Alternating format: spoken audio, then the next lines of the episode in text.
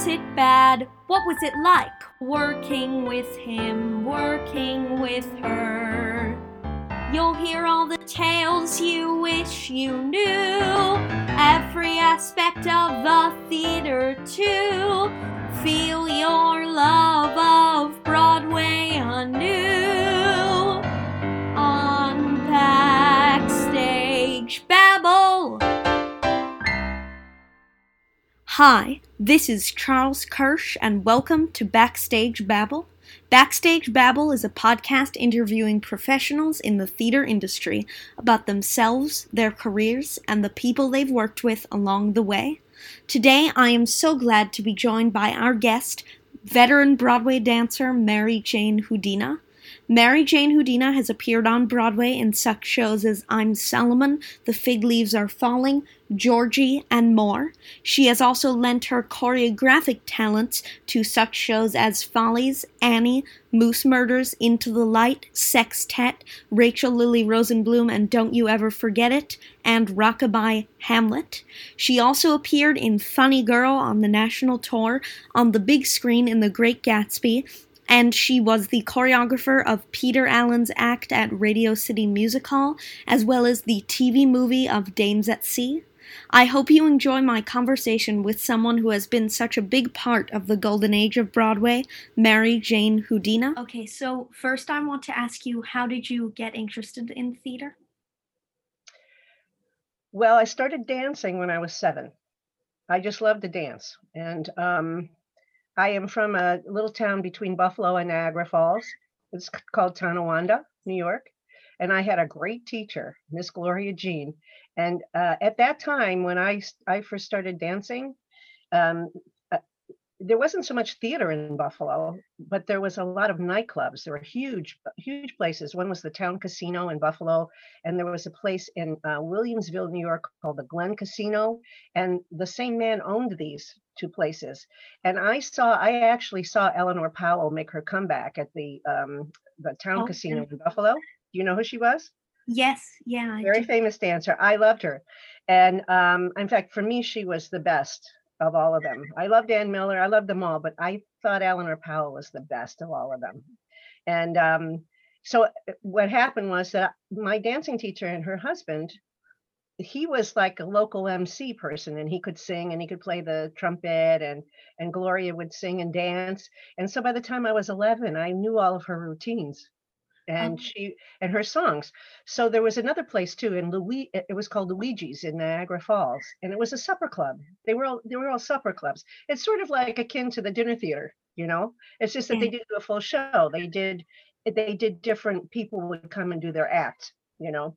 So I actually my I was underage one one time. Uh, I was like 11 or 12, and my parents had to come because I sang and danced with my teacher, you know, because I knew her stuff. So that's how I got started. and then when I was in uh, high school, I the first book show that I did was The King and I, and we did it at Studio Arena Theater in Buffalo, New York, which wasn't a professional theater then. It was like in the church on Lafayette Street. I remember this.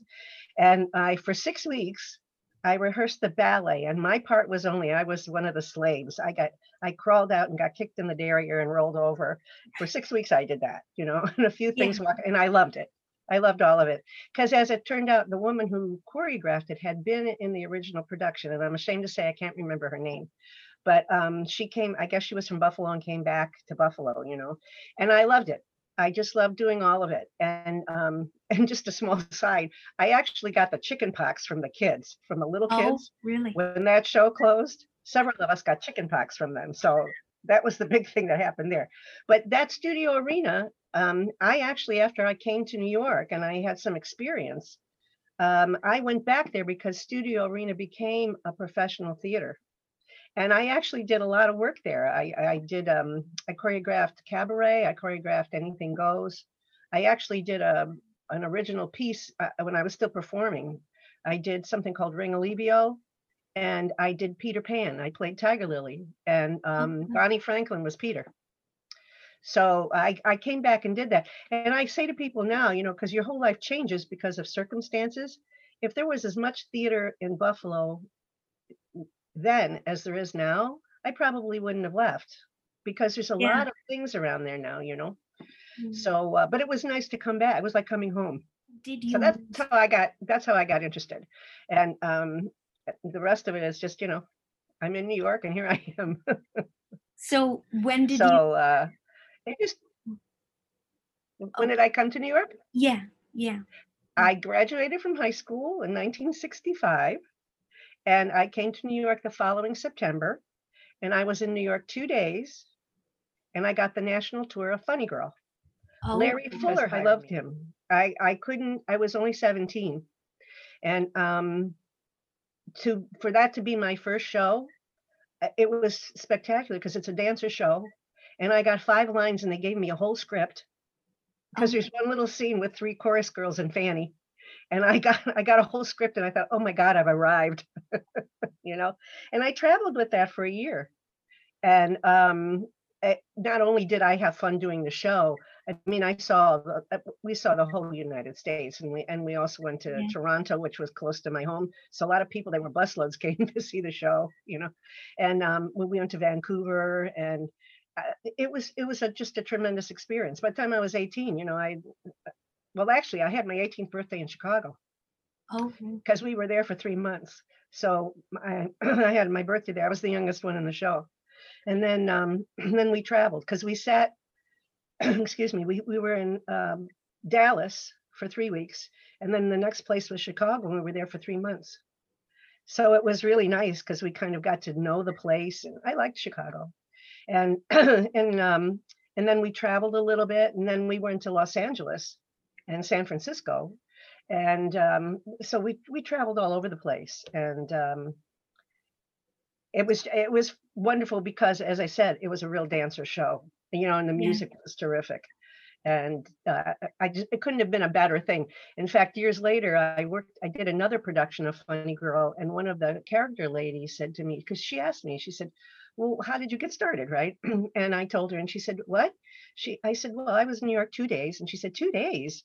I said, yeah. Um, the thing I didn't mention was I got my equity card too through an Oh, open wow. So, which doesn't happen anymore. And I, you know, I didn't think it was special because that's what I expected to do. you know, I expected to come to New York and work. That was a dance, you know. So, and she said to me, she said, "My God, that's that's exceptional." And I said, "Well, thank you." I said, "I didn't know that." you know. So, So when you were on tour with Funny Girl, were you doing most of the Broadway staging? oh yeah, Oh, Yeah, we did all of it. I think there was one number that was added to that production that they didn't do in New York, uh, that Oh. Larry choreographed. And um, so we we danced hard. We danced a lot in the show. That's why I say it was a dancer show, yeah. you know, because sometimes you get to do a show and there's maybe one number or two numbers and that's it, you know. But we were in and out and throughout the whole thing. It was it, it was great, and I actually it it was wonderful because later on, as I started to choreograph and direct, I actually got to direct direct it once myself, Oh, and um, it was it, it's just a great show. I just think it's terrific put together. I, and the overture for me is one of the best overtures ever, just ever. I think it's exciting. was the cast when you were doing this show always nice and sort of welcoming? Well, there were a lot of us that were youngsters. There was one girl who was, um, I think there were, how many were there? I think there were six girls and six fellas. And there two, uh, there was one other girl who was like two days older than me, and then there was one other girl who was um, maybe a year older than us. You know, so she was already 18. She was a, a veteran already, and um, but we're still friends. We remained friends. They were. It was a wonderful. Com- that's I should have mentioned that too. It was a wonderful company. I mean, when we would have parties, because it was a big to do. You know, we'd go to some of the places, some of the bigger places, and uh, George Steinbrenner was one of our producers. And when we went to um, Cleveland, he actually, I think he owned Stouffer's, the building that Stouffer's was in. You know, the restaurant. Mhm. And um, they, it, I was sorry. I was sorry that they didn't do this after the show, but they had a full sit down dinner for the whole company Wow. and we it was from soup to nuts. I ate so much food that when I was waiting for that first entrance, because the dance itself was sort of frenetic, you know. And I was praying, please God, I'll never do that again if you don't let me throw up, because I had eaten so much food, you know. But I was enjoying everything, you know. And um, the cast, if we had a party or something like that, the guys were always terrific. They would take all, everybody would have a date. They would take one of the girls, you know. So it was a very wonderful cast. I stayed in touch with a lot of them for a long time Okay. and um, it, it, it was they were very welcoming. Yeah, the woman who played uh, Mama Brice was Lillian Roth, who was a very famous actress, you know, and um, that was that was an experience because she liked. There were three of us that she loved, and we would like take her with us. There was a place in Chicago called. Um, I- think it was in the Hilton Hotel. It was called the Gollywog, and people would go there. You know, have a drink after the show or whatever but they also performed. It was like a piano bar. And we would often take her. It was Mary Beth myself and, and this fellow named JJ, who was one of the guys, right? And um, we would pick her up because we were all kind of staying in the same place, but we would go pick her up and take her. And it was wonderful to hear her stories, you know. And um, so, uh, so all around, it, it was a fantastic experience. I couldn't have wanted for more at that age, you know, because it's not always that nice Yeah. sometimes the casts don't kind of hit off, you know. But that was a great cast. I don't I don't remember any any bad things, you know. Yeah. So around this time and when you got back to New York, were you sort of continuing to train and with what teachers? Always. I mean, it, in between everything, I you take class. I would take class at least three times a week, at the least, Oh, and I would take my voice lesson. And um, I always did that. I mean, if you're serious about it, that's what you do. You know, you stay in shape. Yeah. In fact, there was a period. This was after I did, I did a Broadway show. I think it was 1967. My first show was I'm Solomon, and um, I I realized I had to get more serious about my vocal stuff because I could sing. Before I came to New York, I knew that I was going to have to sing. So I actually studied with a woman in Buffalo who was an opera singer, and uh, so I was ready. I felt like I knew knew what I was. But I I sang, you know, like I was a belter. You know, I had a big Yeah. voice.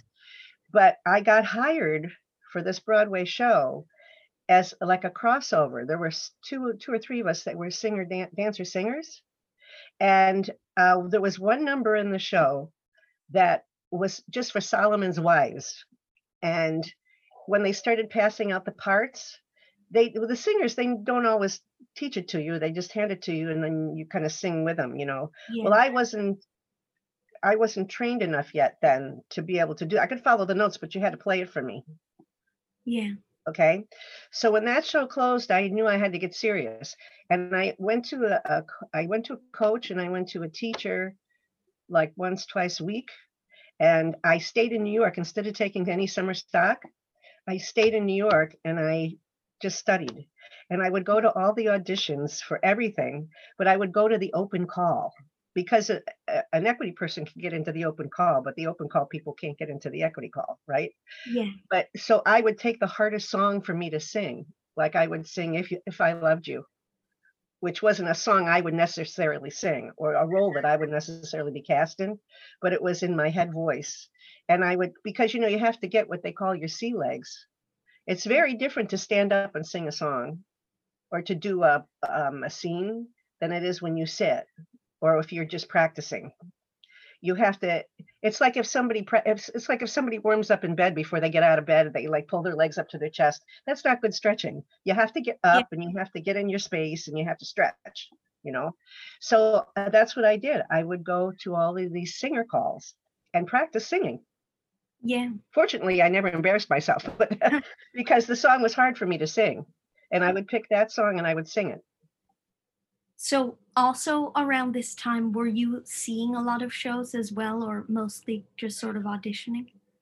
um i well I, it's good to see things because then you see what's happening um Yeah. it's like even now now that i'm a choreographer and a director you know you need to see the new stuff because you want to see what's happening you know well, what what direction do you have to go in you know and i i would see as much as i could it was hard sometimes because you know if you're not working you can't afford it Yeah. And I remember doing, um, I sometimes too when you do a show like that, like Funny Girl, like God bless Larry Fuller, because after that I must have done it for him twice more. And so I did. I did the year of Funny Girl, and then there was maybe a, a month and a half off or so, and then he asked me to do a production of it in um, Minneapolis. So we did that, but that was short. That was like a, a month or something. I think it was like 10 days rehearsal and, and three weeks performance. And um, then in that summer, I did, there was a, used to be a circuit called the Lenny Devon circuit, and it was all those theaters in the round with the, you know, they were tents. Some of them were outside. They weren't, not us. I mean, they had tents and it was covered. There were flaps, but it was, wasn't a hard building. You know, I think the only the one of the ones that are left is in um, uh, it's on Long Island. I forget, I forget the town on Long Island now, but I think that's still there, and they do they do concerts and things there. And there's a place in um, Pennsylvania too. Uh, but that would we would travel around, and Carol Lawrence did that production, and we so I, we traveled. That was a whole summer travel that we did. tell you. after we came back to New York because I became friendly with Carol, and um, she went into I Do I Do with Bob Preston, I think it was, and um, I I we spoke and I said I'd like to come see the show, and I got house seats. And when you look back, so this was like 1960, 68 maybe, 67, 67. And um, oh, and I also did another funny girl in between there, but not with Larry. It was in in Florida. So you know, so if you get to do, if you know something and there's a short rehearsal period, very often the director and the choreographer like they do like to hire people that are familiar with the piece. If Yeah. you only have a short um, rehearsal time, right? So um, I did that one too. And um, when I went to see Carol, she got me house seats. The house seats were ten dollars, and at that, that was expensive for me then. You know. Yeah. And now when I think about it, house seats are over a hundred dollars sometimes, you know, most of the time. So um I as as I said, I would try to see as, as much as I could, but it depended upon how much money I was making, you know. yeah. I was always lucky. I, I always worked enough that I could collect unemployment. so so so, I always had something going on. so you were mentioning I'm Solomon, and I want to ask you, what did you think of Donald McKayle, who was the choreographer for that show? For which show? I For I'm for I'm Solomon. I'm Solomon. It, uh, Donnie McKayle was wonderful. Donnie McKayle, it was he was a, a- a contemporary dancer. He was a modern dancer, and it was um, not necessarily something I had studied. I had studied Afro-Cuban and I had studied all kinds of things, but I hadn't done contemporary quite. But I could dance like that. I was a strong dancer, and um, I love doing it. I mean, it's kind of free and loose and jumpy and you know and it was kind of um it, it was just special because he had his company most of his company did it and it was kind of I, I kind of feathered my cap that i would always get put in with that group you know and um it was good it was just good because it was all about you know it was a, a bible story you know so we were always dancers in the in the courtyard and things like this i actually had one dancer his name god bless him was al DeCio. I, i'm sure he's not with us any longer but he was a little guy so i'm i'm short i'm six, five foot two a little over that five almost five foot three and um he donnie matched me up with him and we did this one lift you know but you ran and you jumped and you straddled him and then you swang and then he swung you backward you know you know when they swing backwards like this now? That's what we did but we did it like four or five times. So Oh, he was strong but he said to me he said you know he said i love your dancing he said but you know you jump on me like i'm a horse. But we see we went flying so that's what happened you know? Yeah. um but donnie's donnie's work was just terrific. I it was an honor to work for him and then what did you think of Dick Shawn and Karen Morrow, who were the leads, I think, in that show? dick shawn dick shawn played the lead. Now do you know the story? It's about solomon and the cobbler. They they switch places. Solomon and the cobbler switch places. And um the well the the bad thing about the show what happened was the music was beautiful the costumes were beautiful we all as i said i i got chosen to be one of the wives in that number each costume that we had was made for us. It wasn't like a Wow. 10 of these and seven of those. And they were absolutely beautiful. They were raw silk, you know, and we wore we had Bernardo sandals, which are very beautiful shoes, you know. And um it it was just everything was beautiful. Uh, Ernest Gold wrote the music. He wrote Exodus.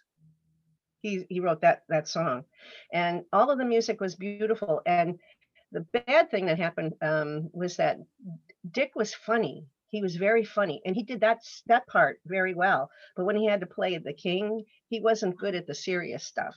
You know, um, sometimes though, I wonder if you look at people like that when you know them as one thing, it's hard to see them shift unless there's they really shift it so well that you go, oh, oh, you know, he can Yeah. do that too. Um, so we didn't run very long. I think we ran four performances and out, you know, and it was a shame because at the time it was the, one of the f- first musicals. I believe it, they said it was like eight hundred thousand dollars, Wow. which now is nothing, but at that time it was a lot of money, you know, and um, yeah, it, it, it was a good experience. It was a very Yeah. good experience. So the next show you did on Broadway was The Fig Leaves Are Falling. I So- did. What was it like to work with George Abbott, who directed that show? I love George. He was he was getting a little old then though, you know, he was he was old, but he knew what he was doing, you know, but he loved the dancing. And he I my partner in the show was a fella named Tony Stevens, whom I I loved as a friend and he was a terrific choreographer. And when he first started choreographing, I assisted him. And uh, we we also did the movie of The Great Gatsby together with Robert Redford and Mia Farrow. And he and I were partners. We were always part. If we went into a show together, we were partners, you know. And um, and Mr. Abbott loved us. He would love to come up and talk to us. He just loved us. And then there was a girl named Charlene Ryan and Michael Masita. As small as Tony and I were, they were tall. And the Oh. four of us, he loved to come and talk with us about the dancing, you know. And um, I think I think that show got a bum rap because Promises Promises was opening at the same time, and it, the storylines were kind of similar. And um, Yeah. I really think that's what happened to that. I mean, because Dorothy Loudon got nominated for a Tony, and the songs that um, oh no, I can't say his name. The, the who wrote the songs. Oh, that is terrible. He wrote the most terrific song. One song is beautiful. It uh, um, and the, there was and the song that Dorothy did that she really got nominated for is "All My Laughter." The the songs were terrific Broadway numbers. You know. So the show, as you were saying, this show also I think only ran for about four performances. So It When- did. when a show doesn't run as long, are you disappointed or do you try to sort of sort of stay above getting too involved in it?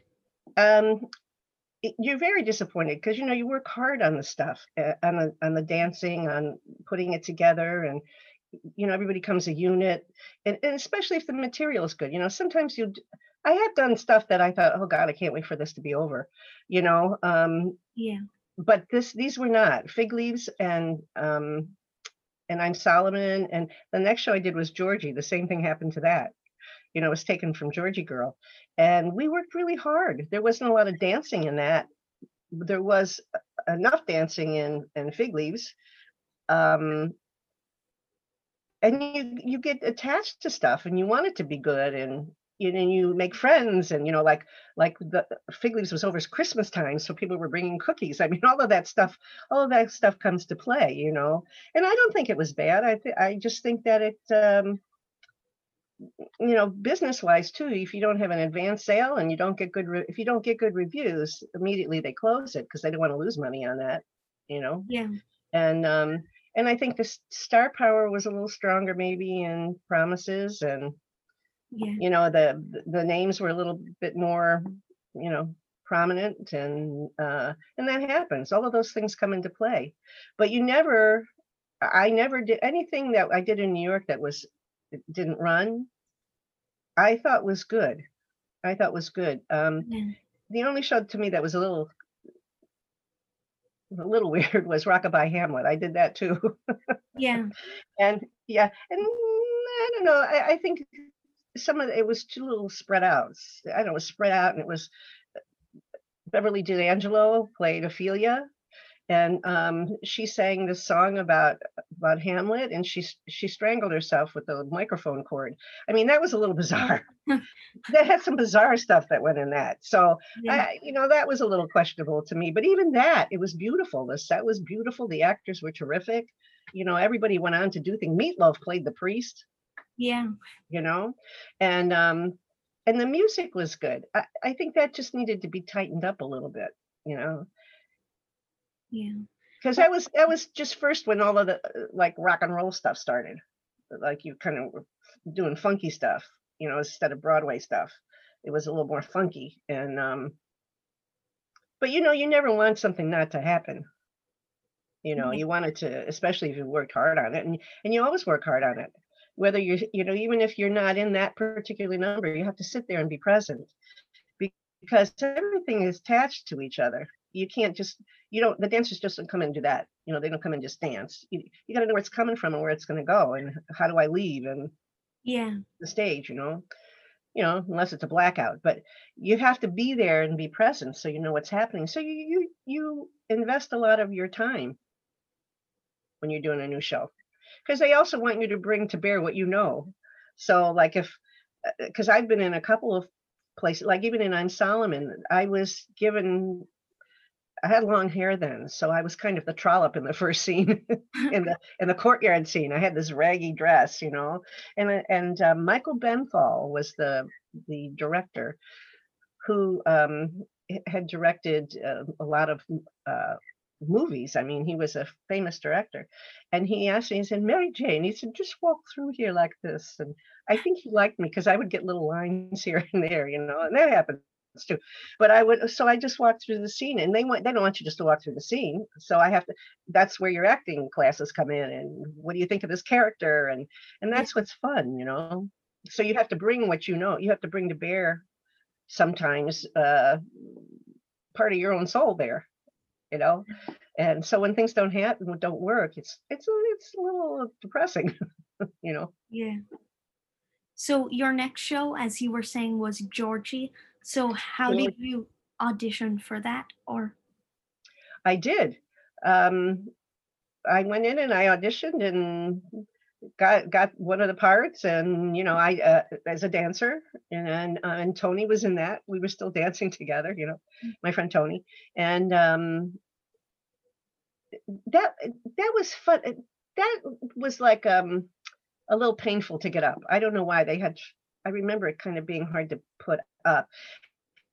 And I remember the thing that was always so peculiar to me, because you know that song Georgy Girl was so popular. Somehow they should have put it in the show or done a voice, you know, like played while they were waiting for the orchestra to start the overture. At least yeah. pump it into the theater, because that was the first thing people would ask. How come that sh- that song wasn't in the show? Oh. Well, she didn't write. He didn't write that, you know. so I thought it was uh, I thought it went pretty well till it got to the ending, and the ending never worked. So, you know, the last, sometimes people will forgive you the beginning if it finishes well. You know that song, It's Not Where You Start, It's Where You Finish? Yeah. Yeah. the ending just kind of petered out. And it wasn't, I, I don't remember it being sort of happy. They kept trying to make it happier. And that was one of the problems. But mm. there was a lot of, again, there was a lot of good things in that, and a lot of good actors too um, the fellow who played uh, Josh, I think his name was in it, um, John Castle. He played the oldest son in Lion in Winter. I mean, he's a oh. terrific actor, and um, uh, so it's not. It's what happens is that people think it's about the talent. It's not always about the talent. It's about what happens when it gets put together. You know. Yeah. So that's what happened to that. That kind of petered out, and that was kind of sad. We only had one huge number in that and um, I remember we even had trouble putting that together because they couldn't decide what they wanted that to be. And I, in fact, I now that I'm thinking about it, there was one number. You know where she comes in? You are you you're not old enough to remember the movie, are you? No. I'm Did you ever see the movie? No, I haven't. No. Well, there's a scene where she comes in, and um, Georgie comes in, and um, they're older people and they're trying to do the frug and things like that that was popular then you know and i remember that they patted me so i looked like an old lady And Oh. the first audience, uh, first preview, she had to make a very fast change to get into that. We were dancing and dancing, and all of a sudden the music was over. There was not enough music to cover the change. And I just kept dancing, you know, and I was getting laughs because of my padding was shaking and stuff. You know, I looked like an old lady. So that's what I'm saying. You bring to bear what, you know, you your acting chops, you know, Yeah. and things like that. And um it, it finally worked out, but that was something that had to be rehearsed with an audience and and in real time. I don't think we ever rehearsed that in real time, you know. And she it took her the music stopped. I bet there was another minute that went by before she came out. Oh. So that was an experience. Yeah. So I just I just kept dancing and I kept getting laughs. So that was good. so the choreographer who did that show, whose name was Howard Jeffrey, had Mhm. never done a Broadway show before by No. himself. So did No. you like his choreography or did you like working with him? Um oh, that's a hard question. It was okay. It wasn't my favorite, if I'm being honest with you. It was okay. It wasn't bad. It was just okay, Yeah. as I recall. it was a long time ago. It was okay. You know, I was it was happy. It was a happy dance. And um but we didn't see we didn't really do enough to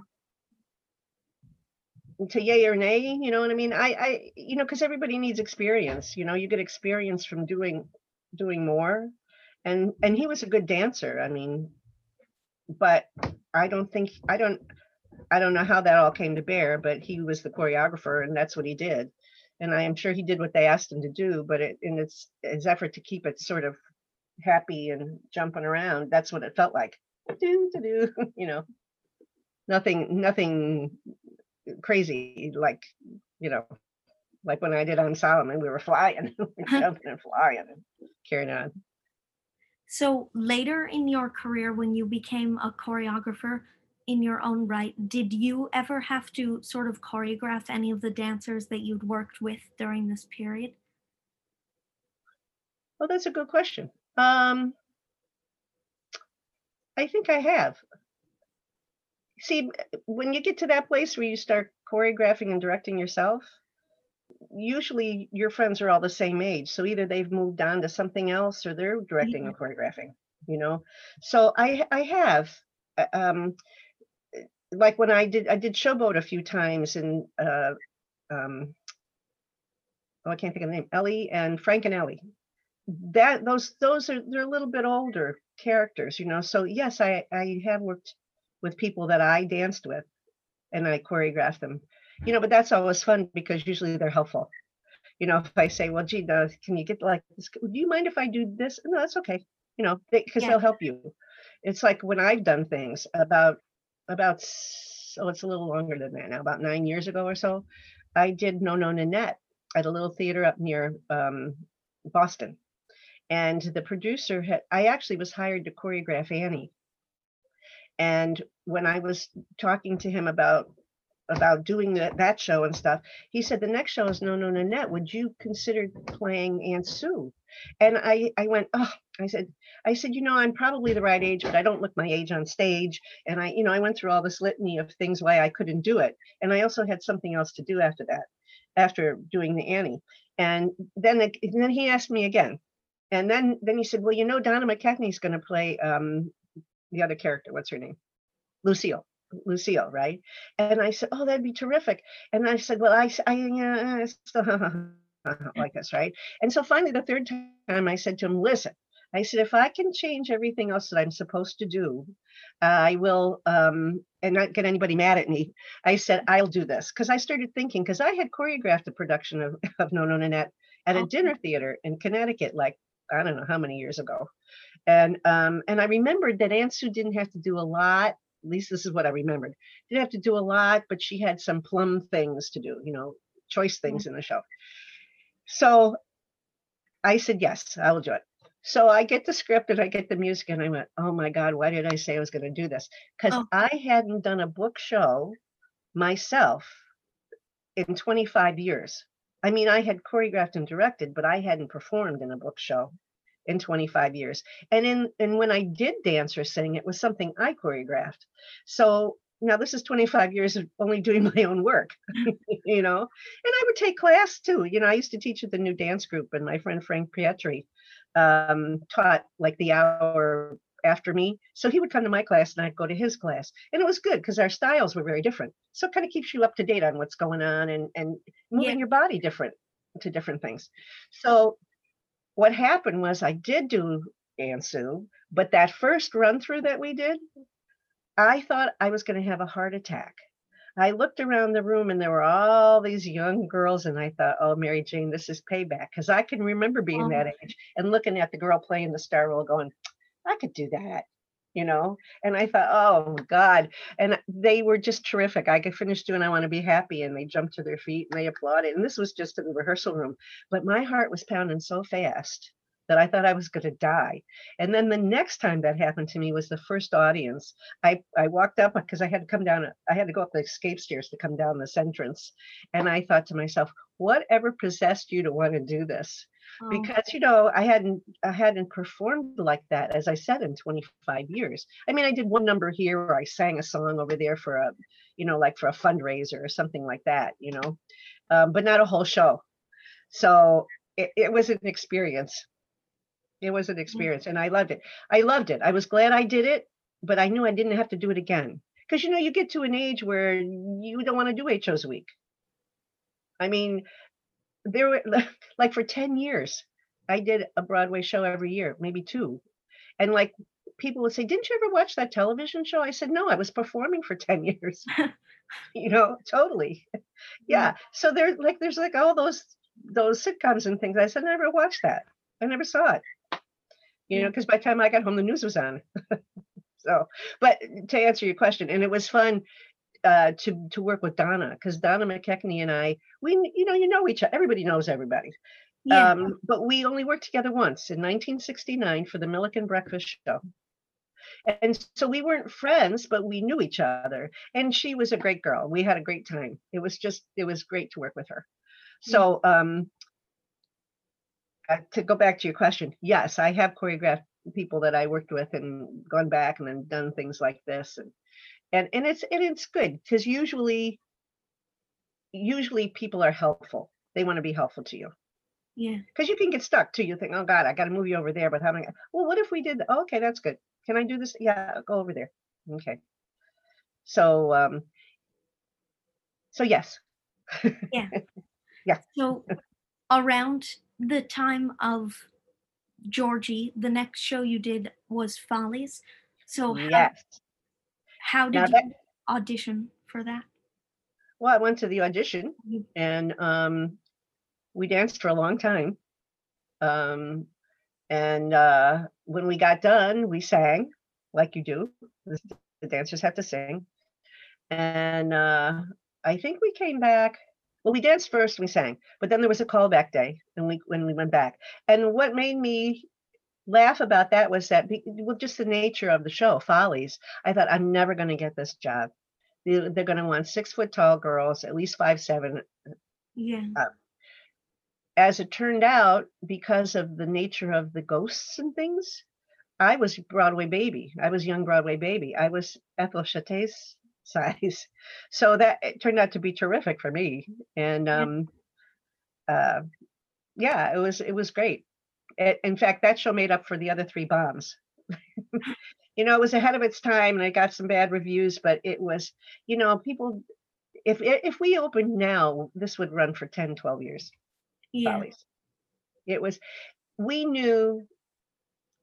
We the ten, the the stratosphere was so high, the tension, it wasn't tension, but the excitement was so high opening night that you knew something important was happening. That's the only way I can explain it. Something yeah. important was going to happen, and it did.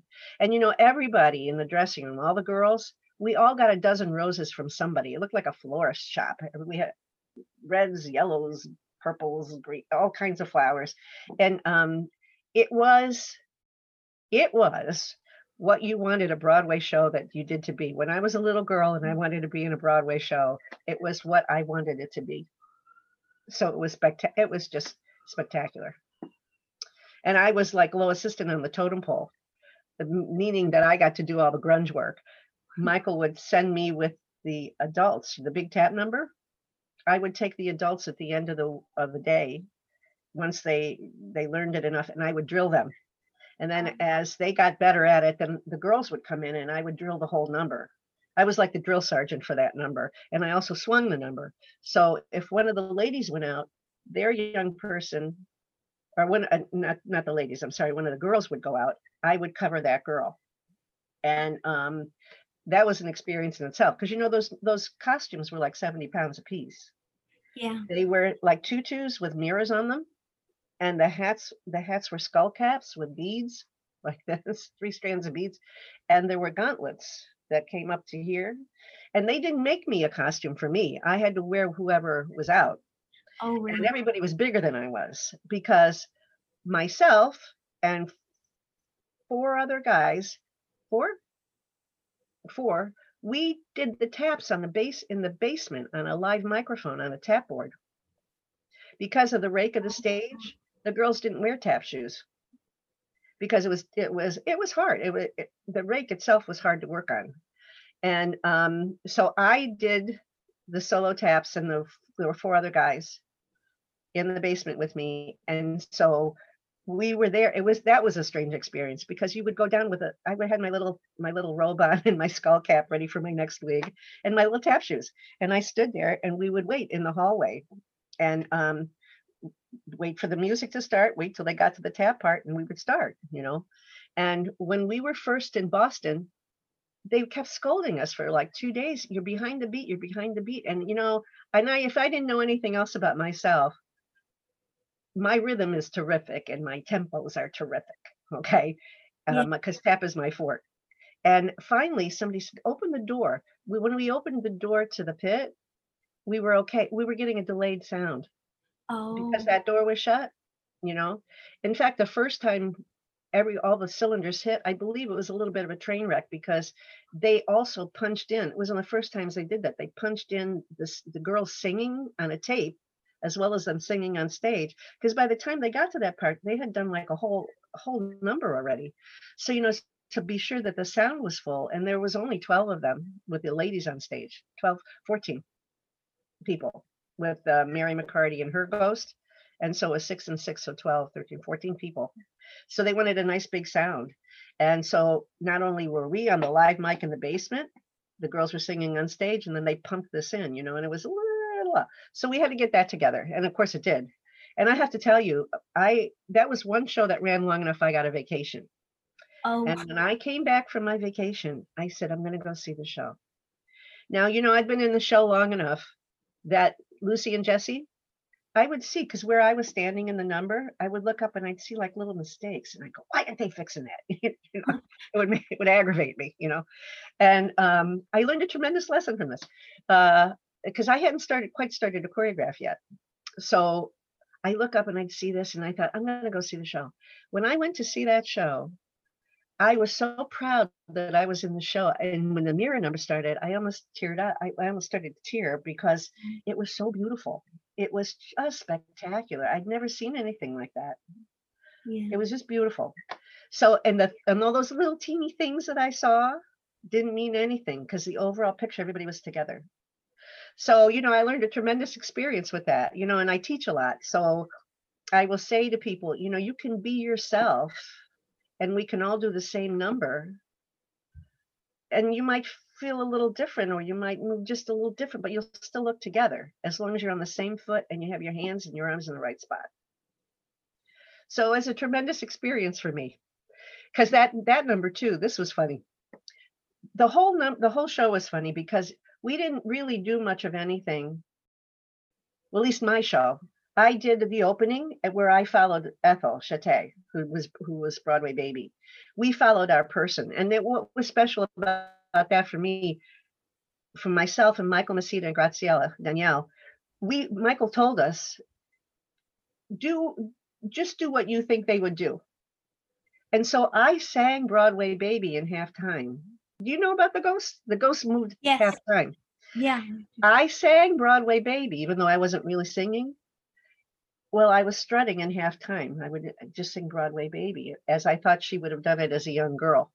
Oh, And then when she came out, you'd see your ghost and you'd follow them down, you know. And Graciela and Michael did the same thing. They did all of those things, those bolero things in half time, you know.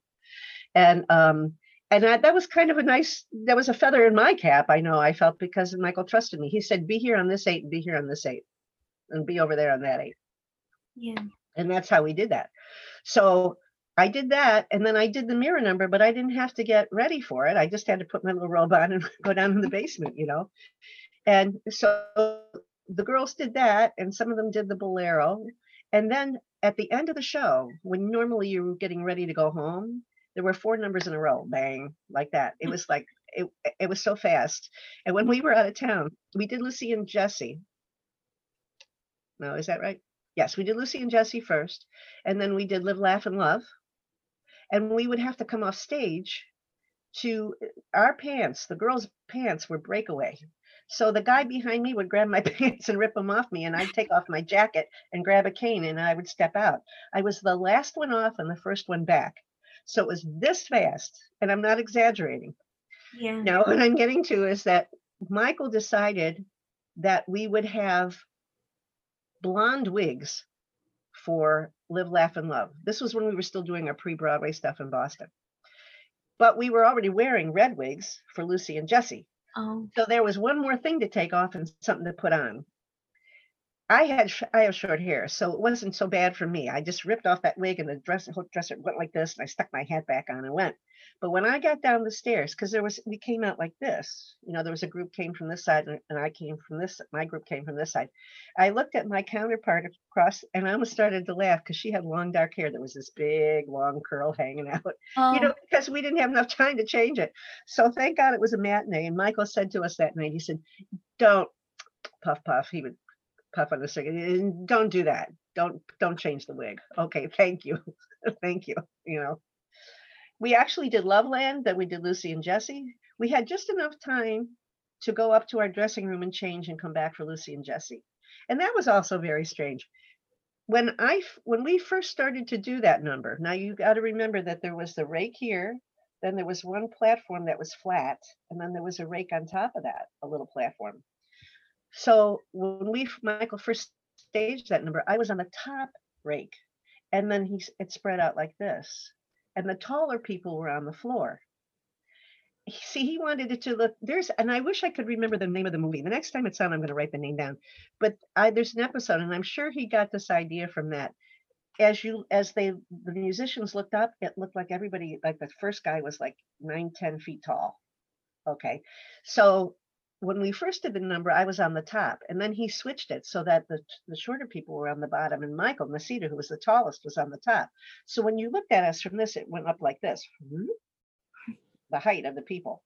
Now, when you're looking forward and you're performing, and if you make a little mistake or something, which doesn't always happen, but it does happen, you can smile and continue on. I never felt this experience doing anything else. We stood with our backs to the audience, hand on hat, hand on hip. And when the curtain opened on us, I had the most strange feeling. I felt like I had forgotten my pants because I, it was like, well, I can't, s- my, am I, all- am I taking, that's how it felt. It was just like, "Oh- oh my God, oh my God, you know, we got over that, but it was a strange, it was a strange feeling. How often do you do a whole dance number with your back to the audience? Yeah. Yeah. So So it was, it was interesting. It was very interesting.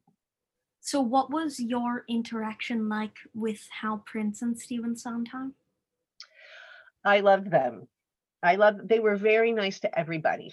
They they talked to everybody. They were never never standoffish or any of that. And we just talked, you know, you would talk, how are you? Oh, I'm good. Yeah, okay, that's nice. You know, you'd have a little conversation every song. In fact, the first day of rehearsal, I came in and I sat down. I, I was early. I, I think I was the first one there. I sat down by the piano and I was like fussing over here in my bag and whatever. And the piano was over here to my right. And all of a sudden I heard some somebody was playing it and I turned around and I said, Hi, I'm Mary Jane Houdina. And he said, Hello, I'm Stephen Sondheim. and I went, Okay. you know, they were like that. They were just very friendly people. I saw I would see Stephen on the street and he knew who I was. He would talk to me and you know. Mm. In fact, um I- this was this was funny because in Ben's number, we did this little circle around and then we switched direction went the other way and we made a V behind him. Now he was here and I was on his right and my friend Julie was here and then it made a V up like this. He had trouble getting started on the next section of the song. So I would come into my place. I had, if I did it right, I could go five, six, seven, and I would give him a cue.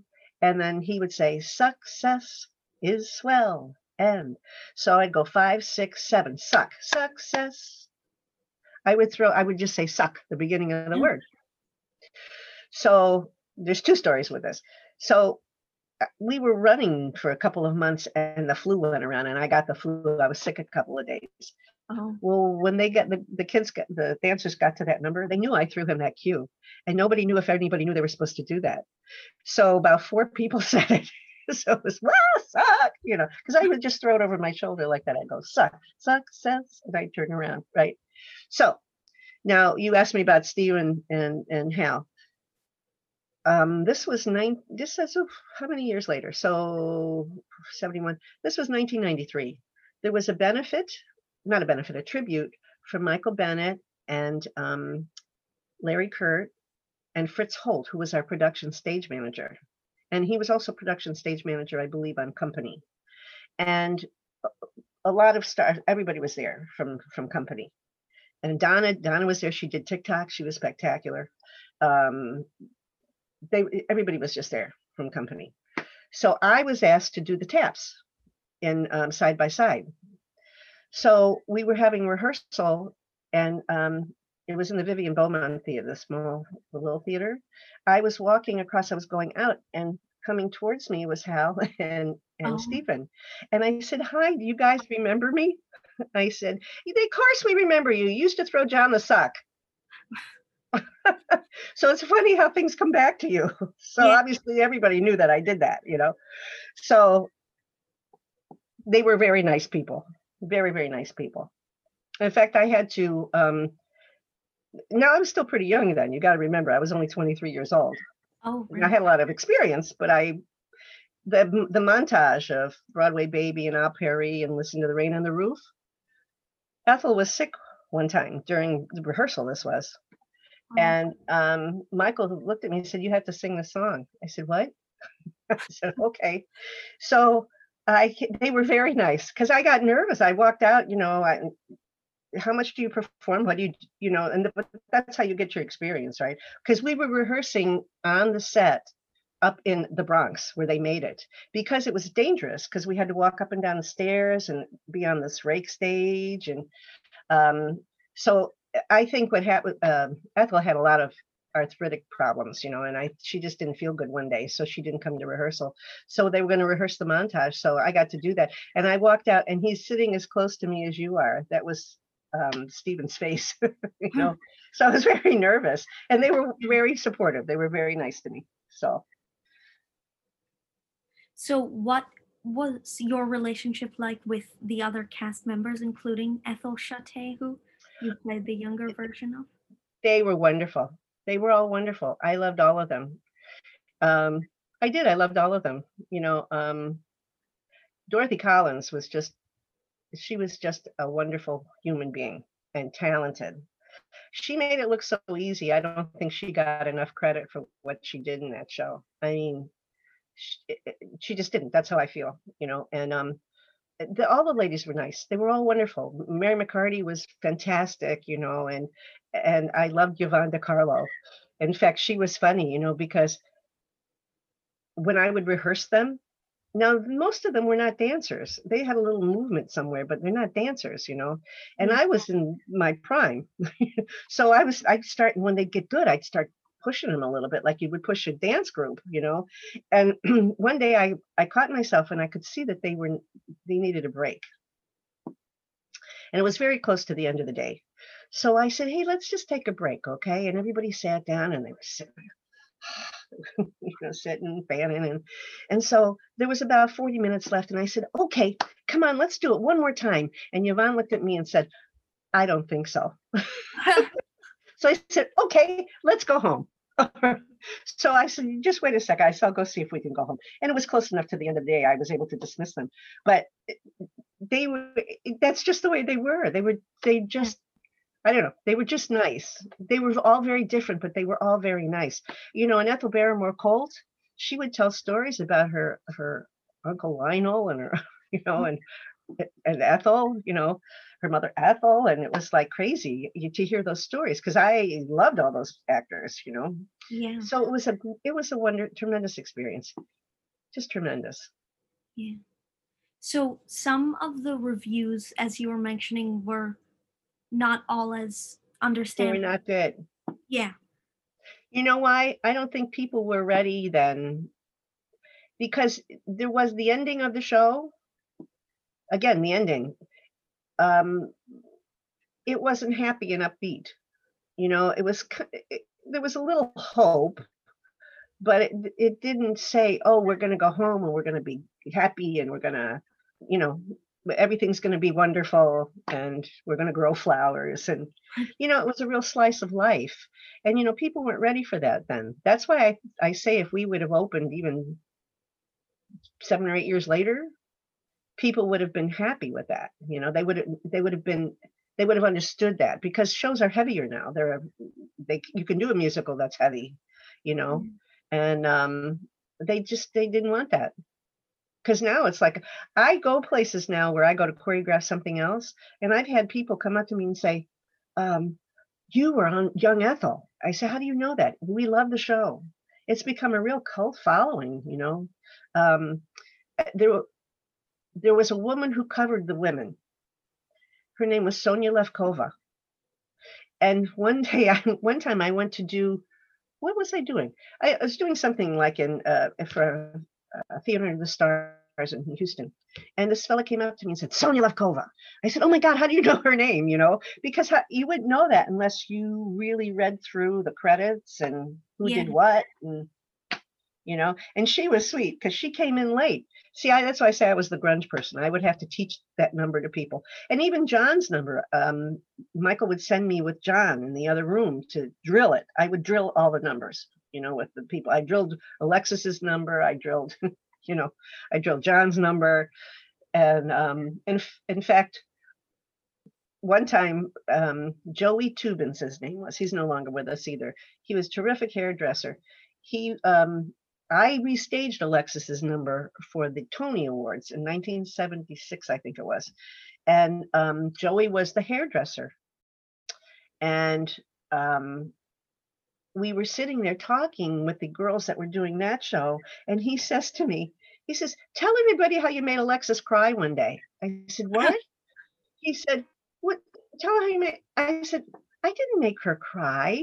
This is how what's funny how people how stories come back to you. What happened have you ever done anything and you're just so overwhelmed you just kind of get upset Yeah. she i kept like with the other lady i kept rehearsing and rehearsing and i said no you got to do this yeah, that, oh, like this like that. We sat down and she teared up and i said are you okay? She said oh she said i'm just overwhelmed today.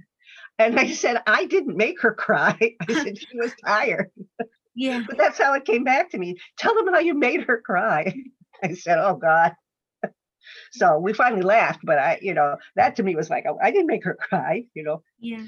but um yeah So, what have you thought about subsequent productions of Follies or the book that was written about the musical? I love that book. That book Oh, because um he said to me when we were doing the show originally, you know, because Ted was the gopher. He was like Yeah. the gopher on the show.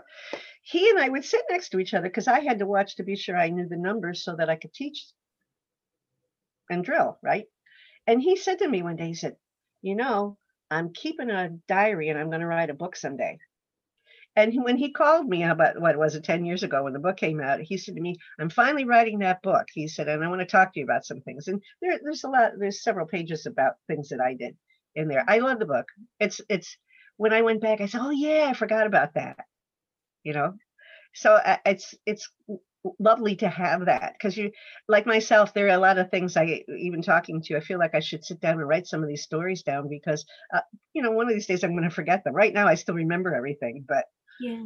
you know, over your experiences, you start getting so much information and material that, you know, you start to forget them or you get they run together you know So I think that Follies was your last show on Broadway where you performed and didn't choreograph or assist in choreograph. So was what made you sort of decide to transition to only doing choreo? well actually no i did another um i did irene.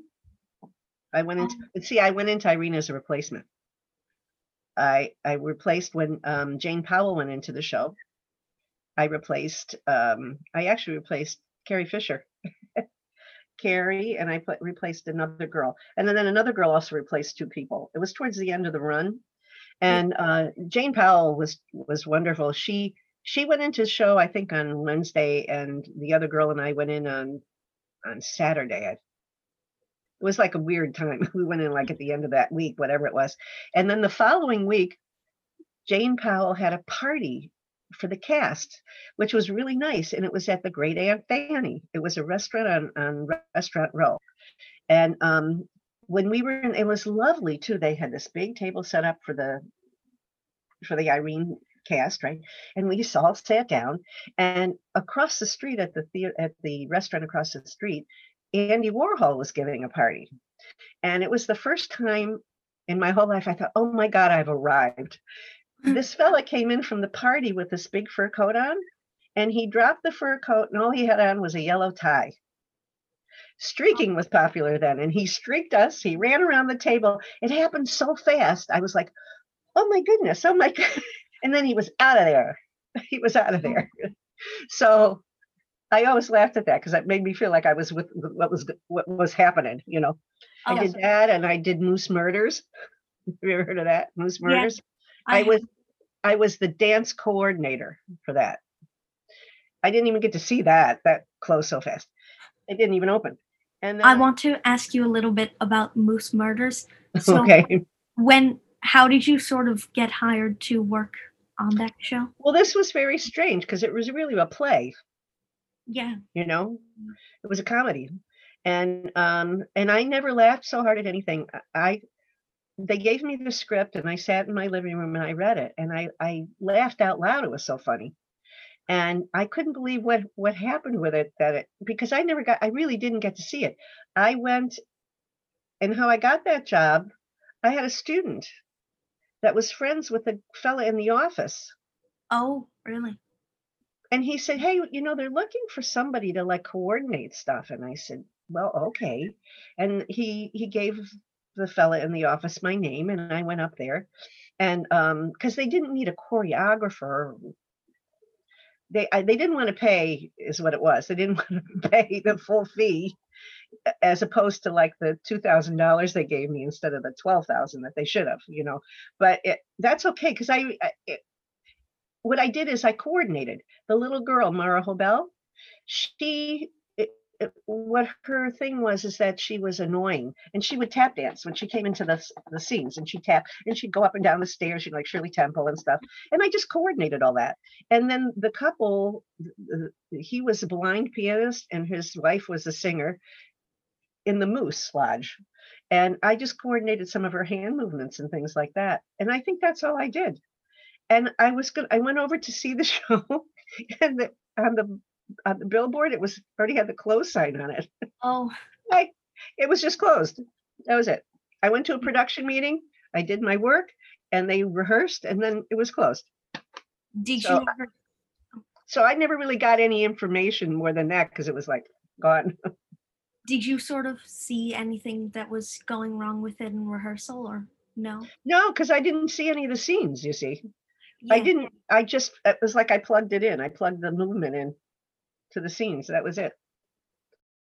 Strange that experience. And people ask me about that all the time. And I said, I really only have a little information. I said I was only there myself. The little girl was very nice, you know, and the couple was very nice, and uh, that was that. Yeah. So when you normally do assistant choreographing on a show, does the choreographer usually call you and ask you to do it, or do you ever have to sort of apply to do it? When I was assisting people, it was people would ask. They would just ask, you know, um, uh, eh, eh, like Tony was a friend, and we he, we would always say we would dance together. And he said, "When I'm a choreographer and you're my assistant," and we would laugh and scratch, you know. And then when he started choreographing, I was his assistant at the begin at his the beginning, and then um, how did that work? I assisted I assisted him, and then I don't know. I because I didn't start really choreographing myself until I was I came out of Follies, and I choreographed company actually at Woodstock Playhouse, and um, in Woodstock, New York. And um, I went there and I did. They needed a choreographer, and there was a woman. Her name was Phyllis Grandy, whom I loved, and she for a long time was the rehearsal pianist in New York this this is over 25 years ago. I mean, she she's not any longer with us. But when I first came to New York, she was the one, you know. In fact, people would ask her because she knew so many people from playing for them, because she coached as well, and uh, they were she was doing the auditions for this, and they didn't have anybody to play Kathy, and she said, "Hey, I," and they didn't have a choreographer. Hey, I know somebody, and I went in and I sang, and I got the job. So of course I was choreographing mostly for myself, you know, because of that big uh, dance number, and um, and I thought, oh yeah, I can do this, you know, because I, I didn't know I was a good assistant because I remembered everything. Um, well, you know, I also did Rachael Lily Rosenbloom, and don't you ever forget it. Um, oh. But that was Tony because Tony was the choreographer and I was his assistant. But um, and then and then it was interesting because Tony would suggest me, and Harvey Evans is a good friend, and Alan Johnson, you know his name, who was a choreographer. He was a wonderful choreographer, and I assisted him um, on the Dames at Sea TV special. And then I assisted him on the Milliken show several times. And it just, they kind of just, it was nice because, in fact, when I did um, Sextet, they had asked Alan to come in because they didn't like the people who were in charge didn't care particularly for the staging that this fellow was doing. And he said to them which was wonderful for me he said uh, well you have mary jane there. She can fix that. You know so that was really nice of him to do that because he could have just come in and taken over and yeah. he didn't. So i got a tremendous amount of experience from that you know? And i got that job with sextet from michael bennett because michael had given them my name oh. initially so so when you were doing Rachael Lily Rosenbloom and Don't You Ever Forget, yeah. that was another show I think that closed on opening or before opening. It sure so, did. We didn't open. Oh, you didn't? We didn't even open. There so, was a lot of uh, kind of in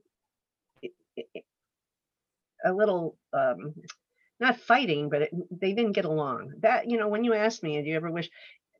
It was too bad that it, they couldn't have done it as a concert because the work that Tony did was very good. Yeah. You know, but it, somehow the scenes didn't match, and you know, and there Leata Galloway was in it. I mean, she was terrific, and Paul Jabara wrote it, and he even wrote a song called "I Wanna Wanna Wanna Go to North Tonawanda," which is where I'm from. I don't. Oh. I oh. don't remember why he wrote that. He just liked the song. He liked the name of this the the town. And I think he had worked in that circuit, you know, that Lenny Dybberd circuit. So he remembered that. And um, and it should have been done as a review, I think.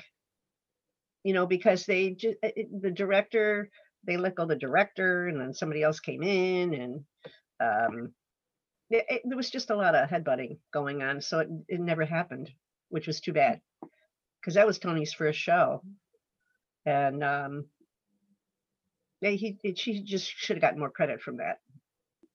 So yeah. So I want to ask you what it was like to work with Gower Champion, who you did work with on Rockabye Hamlet. Well, I I really was Tony's assistant. Tony assisted him, and I assisted Tony Stevens. So um, he because he did most of the um, the principal stuff, and Tony and I would do the choreography for the the ensemble for the chorus. Um, and when there would be like there was one number that was it was for me it was my favorite number. It was called you like the boogie. And it was laertes and um, was it laertes and hamlet that no that might be right. I don't remember now. But um, it was alan weeks and the fellow who played laertes that did it. And it was ju- it was dynamite, and it, they did it kind of with with swords, Oh. but it was kind of a um a blue, bluesy kind of. Do you want a boogie? Yeah, yeah, yeah. You want a boogie? And I staged the girls upstage, and Michael, or, or not Michael, and um Tony and Gower did the principal stuff, you know. And um, I didn't get very close to Gower uh, because he, I found him hard to get to know. When I first started, um, and I didn't dislike him, don't get me wrong. It's just that when I first started, he didn't know me. And I came along because Tony wanted me to be there, you know, mm-hmm. and we didn't have any problems quite, but he would do things he didn't like people to speak up. And I had only worked with choreographers who listened to what I had to say. So I had to get used to him. He didn't he didn't want me to go, "Hey, do you remember when we did such and such? This would be perfect. This kind Yeah. of step would be." He didn't want to he there was for me uh, I felt a little bit on the outside looking in because I wasn't in the show. I did swing the show. I had to swing it to do it which I, I is not my favorite thing to do. I only swung one show, and it was that show. And um, so anyway, I, eh, so he he he and I didn't butt heads quite, but it was kind of I always always felt on guard with him Yeah. Because I wasn't like in his inner circle of people quite, you know. And um and I understood that he would do that. Like if anybody spoke up, like one time he asked me to leave the room, and the stage manager just said to me, and it was a stage manager who had worked with him like on Hello Dolly, and he knew him for a lot of years. He said, "Oh, don't feel bad." He said, "Because he throws me out of the room all the time." so, and he wasn't ever nasty. He just would kind of go, "Do you mind leaving?" you know, Yeah. be like that. So I I I think he was nice, but I never got to know him well enough to you know Mm. because he really wanted it, this the assistant assistant just to stand there and learn things and spit it back. He didn't want, and I and I had never worked that way. So I got I, after the second time I suggested something and he gave me the evil eye. I I knew I didn't I couldn't do that. So Yeah. So you know everybody's different. Yeah. So when you were a swing for this show, did you get to go on ever? Or In that show, I did. oh I did. Um, and I was I was crazed because we it was a it was a, a matinee, and, and one of the girls got sick, and I called her because because there was a number called "Have I Got a Girl for You," and there were all these different kind of girls. One was a boxer, and one was a like a sort of a striptease sort of thing, and and uh, Rosencrantz and Guildenstern sang that and it was very complicated. They went up and down the stairs, and he was sitting down on this bench. And uh, the very ending of it, um, and, and and I think Gower did this just for shock value. It was like on the verge of people nudity and things like that. He wanted the girls walked danced around him, and he grabbed the one girl and he took off her top and strangled her with it. oh And if I thought I never thought that that was necessary actually. So when it turned out to be this girl that was out, I was having a heart attack because i i had told him up front when he was going to do that. I said I can't do that. yeah. I have to go on. I have to have something that I don't mind looking nude, but I don't want to be nude. And Joe Aulisi, who was the costume designer, he said, "Don't worry, I'll make you a costume that you'll feel comfortable in." But we weren't open long enough to do that, you know. So I called this girl because I was the dance captain, and I called her. I said, "Listen, I'm going to start your show, but I said if you're not dying, you better get your butt in here." I said because I'm not going to do that. yeah. I can't do that. Okay. And she got there. She came in and she did it. And I did the rest of her show for her. Um, but it was just one of those things. I, uh, you know, Yeah. I don't know. Even if I thought it was appropriate, maybe if I would have done it, I don't know. I, I had never been. I'd been asked once before that to do um, in in fig leaves. There was a we did like a love-in. Th- That's what was happening at that time when we did that show. People were in the park smoking grass and with flashlights and things like. And we said that was that dance number, and um, they wanted to at one point do like a um, a spotlight slowly because it was a part of the beginning that was just where they were the main characters were walking through the park and just looking at all the stuff that was going on and it was almost in slow motion. And they wanted one couple just to turn around and to be bare from the waist up.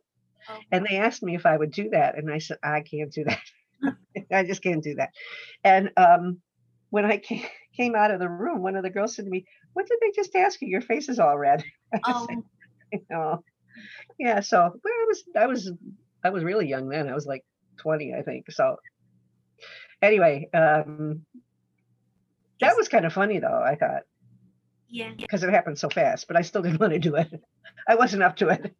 So, so it was funny because Tony and I in that show, we there was one number in, in Fig Leaves called Old Fashioned Men, and we worked our way back to Adam and Eve. And he and I were Adam and Eve, and I had long hair then, so I just took my hair down. I threw it, you know. And they Barbara Matera made the most beautiful bodysuit because I looked naked except there were three gold fig leaves, two here and one on my boob. And um, Tony had one on his boob, and we had these little gold vines in the back, and it was all mesh. It was all skin colored mesh. And when my mother came to see the show, she said, "I knew you had something on because she said I could see the the sequin sparkling because every so often they they put a sequin on it, you know. But it made you look naked because it was flesh colored. Yeah. You know? Oh, is there a choreographer that you have that you regret not having had the chance to work with either as an assistant or as a dancer? Jack Cole. Jack Cole was he was a little earlier on than me and he used to do all a lot of those movie musicals and he taught actually Thank he you. actually taught uh, marilyn monroe how to move oh. i wanted to dance for him bad he did kismet and he he was doing Kismet at, no, wait, how did that work? He did Kismet at Lincoln Center, and my husband, who's no longer with us, but he he did the Wazir for that. Now this was after that show when my first husband and I met. His name was Al Tawigo. He he said, you know, I know Jack well enough. I could call him because they were doing a show called Mata Hari, and they needed small dancers like the Ababus from Kismet, that kind of powerful dancer. And I said, I know if I knew if I just danced for him, he would hire me. So to make a long story short, I got a call and they said, come to the Shubert Theater, such and such, whenever it was. And I showed up and I see three girls that I know are dancers and they're dressed to the teeth. And I've got my dance clothes on. And I said, Isn't Jack here today? And it, I never did get to dance for him. I never I sang my song and I said thank you, you know, because I knew yeah. I knew it was for moot, you know. Um, but it's a shame because I I loved his work. I just thought he was terrific. So, well, that is where we ended part one of my interview with the great Mary Jane Houdina. Remember to tune back in on Friday to hear part two. Thank you for listening.